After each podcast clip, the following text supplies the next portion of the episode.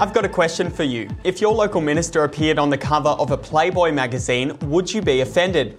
On Ticker News this hour, we tell you about the French politician making raunchy waves. Also ahead, the death toll from a string of powerful storms that rocked the United States rises again. How one of China's most popular shopping apps is bypassing a mobile phone security and spying on users. Democrats support, even Joe Biden, the president himself, supports children being sexualized and having transgender surgeries. Controversial Republican Representative Marjorie Taylor Greene lets loose during a 60 Minutes interview and.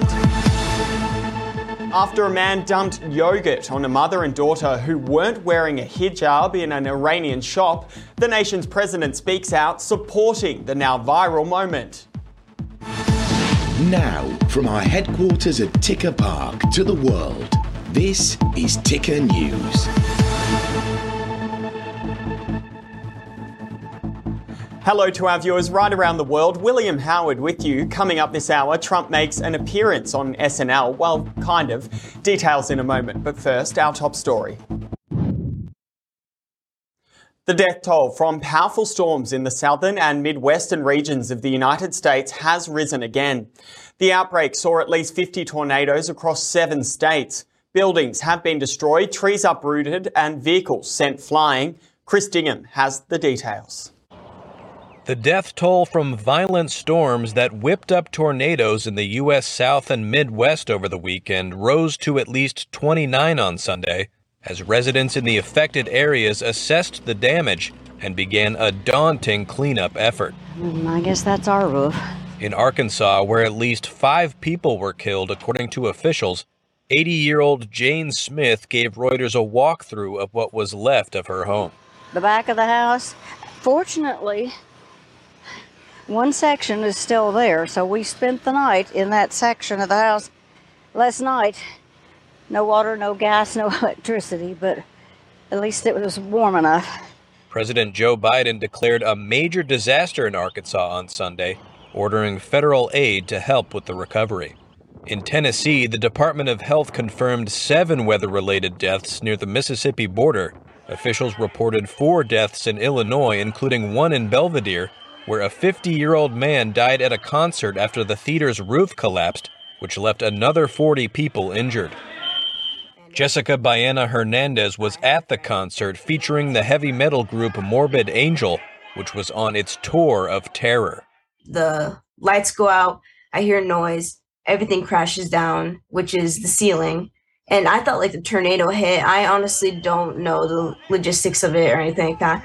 And it was it was scary because like my first thought when I saw it was more that literally could have been me. Officials also reported deaths in Indiana, Mississippi, and Alabama. One person was killed in Delaware, according to an ABC News affiliate, after a line of powerful storms tore through the region on Saturday night. The National Storm Prediction Center warned of severe weather on Sunday in parts of Texas around Dallas and Fort Worth, including a quote, strong tornado or two.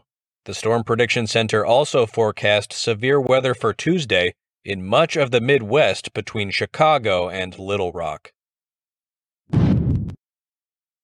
Move over TikTok, there's a new app to worry about. There are fears one of China's most popular shopping apps can bypass a mobile phone security and spy on users. The app is called Pinduoduo and it has cybersecurity experts seriously concerned. It attracts a whopping 750 million users a month, selling a huge number of products from clothing to groceries and so much more. But experts believe it also has the ability to monitor activities on other apps, check notifications, read private messages, and even change mobile settings. And once it's installed, it's very hard to remove.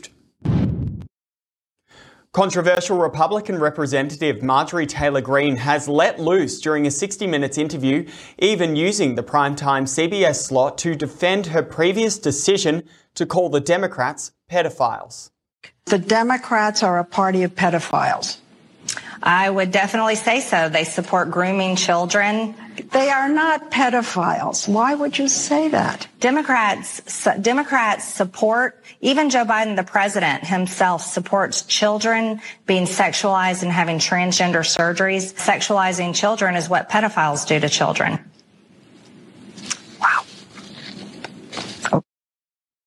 Greene says she's been called names and insulted non-stop since being elected to office.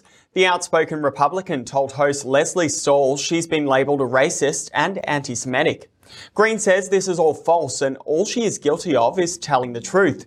Greene has recently been called out for comments such as saying any senator who voted to confirm Supreme Court Justice Ketanji Brown Jackson was, quote, pro pedophile just like she is. Brown Jackson is the first black woman to sit on the High Court. Meanwhile, Greene has petitioned for a US national divorce, peddled false claims about the 2020 presidential election, COVID 19 vaccines, and immigrants arriving at the southern border. She's also taken aim at gender affirming care for trans youth, introducing a bill that would outlaw, outlaw more than a dozen medical interventions for trans youth if it passed. A French minister has come under fire after appearing on the cover of Playboy magazine. Marlene Schiappa is the current minister for the social economy and French associations. She appeared in the publication alongside a 12-page interview about women's and LGBTQI rights. Her appearance on the cover of the raunchy publication has drawn criticism from political colleagues, including French Prime Minister Elizabeth Borne. The lawyer for Donald Trump has revealed the approach his legal team will be taking to defend the former president. We are going to take the indictment, evaluate all our legal options, and pursue everyone most vigorously. Uh, this is a case of political persecution. Had he not been running for office right now, for the office of the presidency, which, by the way, the polls have shown since this has been announced, his numbers have gone up significantly. Had he not been running for presidency, he would not have been indicted. Into Trump was indicted late last week following an investigation into hush money payments made to porn star Stormy Daniels. A court hearing has been scheduled for Tuesday, and the former president intends to plead not guilty. But my client has a right to have an issue with everything. He's been politically persecuted. Make no mistake about that, Dana. Whether you sit on the right or the left, or you're a supporter or detractor of Donald Trump, this should really bother you. This this should really shake the core of what we believe our justice system should be about. It should not be weaponized to go after political opponents. So the, you That's don't believe this here. judge so is biased? out because he's the victim. I have no reason to believe this Okay. judge is biased. I've not been before him on this matter. So I, we we have to let this process play out. Finland's left wing Prime Minister Sanna Marin has lost her battle to stay in power.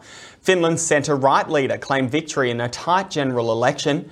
The head of the Conservative National Coalition Party is 53 year old Petteri Orpo. Orpo could choose to build a government either with the far right, Finns Party, or the Social Democrats. The biggest party in Parliament traditionally gets the first chance to build a government and usually claims the Prime Minister's office. Orpo has made the economy his top priority throughout the campaign. One cru- crucial issue, and it is economy. We have to fix our economy. We have to do reforms to boost our economy growth. So it is sustainable growth, and and at the same time, because um, our campaign, you saw how, how difficult it was. McDonald's is temporarily closing its US offices this week as the company prepares to announce wide ranging layoffs. The Wall Street Journal is reporting company execs are preparing to inform corporate employees about the cuts as part of a restructuring. McDonald's sent an internal email to its US employees and some international staff requesting they work from home from Monday to Wednesday. This means the company can deliver staffing decisions virtually. Stay with us right here on Ticker News. More news updates are just moments away. You're watching Ticker News. More news is just minutes away.